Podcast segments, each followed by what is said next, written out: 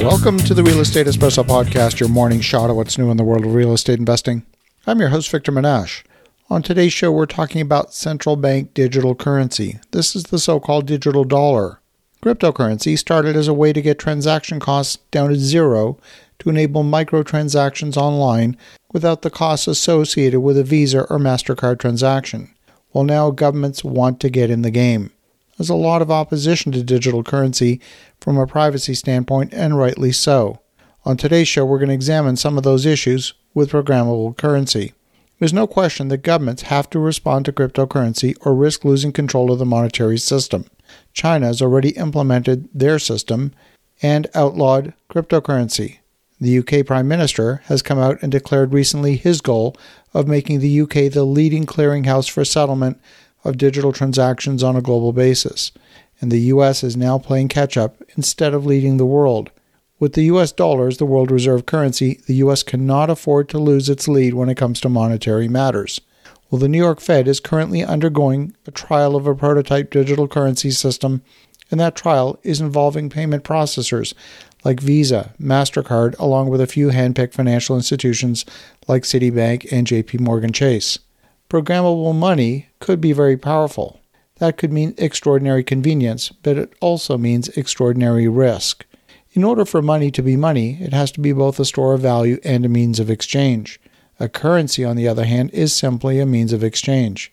And programmable currency is just that it's currency. Now, we have precedents today where credit rating agencies make judgments about you and I using a subset of data about your financial life. If you're seen as having a higher credit risk, you can expect to pay a higher interest rate. If you're consistently 90 days late in paying your bills, you can expect to pay more. We accept that as normal in our world. Now, the issuer of that currency has so much more data about you than ever before.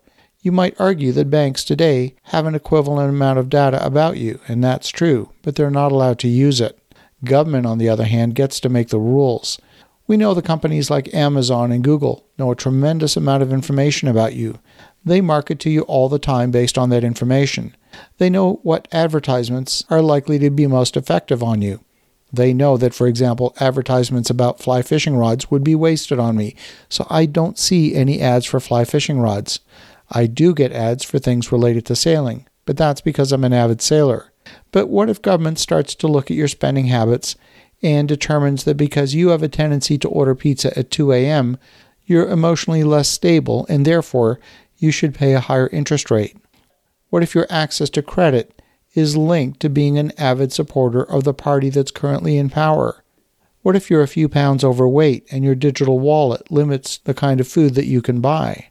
What if some well intentioned bureaucrat thinks it would be a good idea to stimulate the economy and they issue currency that appears in your wallet but it has an expiration.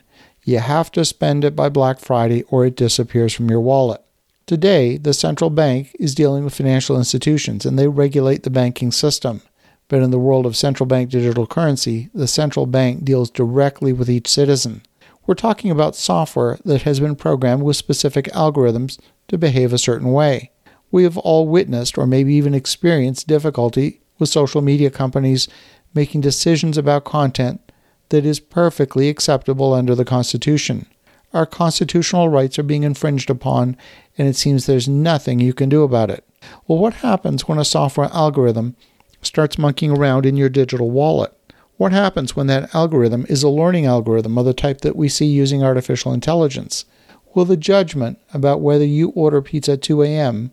or frequent the same bar on a Friday night be used to make monetary decisions about you. Maybe they'll correlate your spending habits with those of your spouse. They might conclude that your relationship is in trouble as a result of your spending habits. And if you have higher than average chance of divorce, they might consider that you're now a bad credit risk. You will find that most people tasked with programming these systems would not allow these types of algorithms to be implemented. Most people are not sociopaths. But statistically, sociopaths do exist. They make up a small percentage of the population.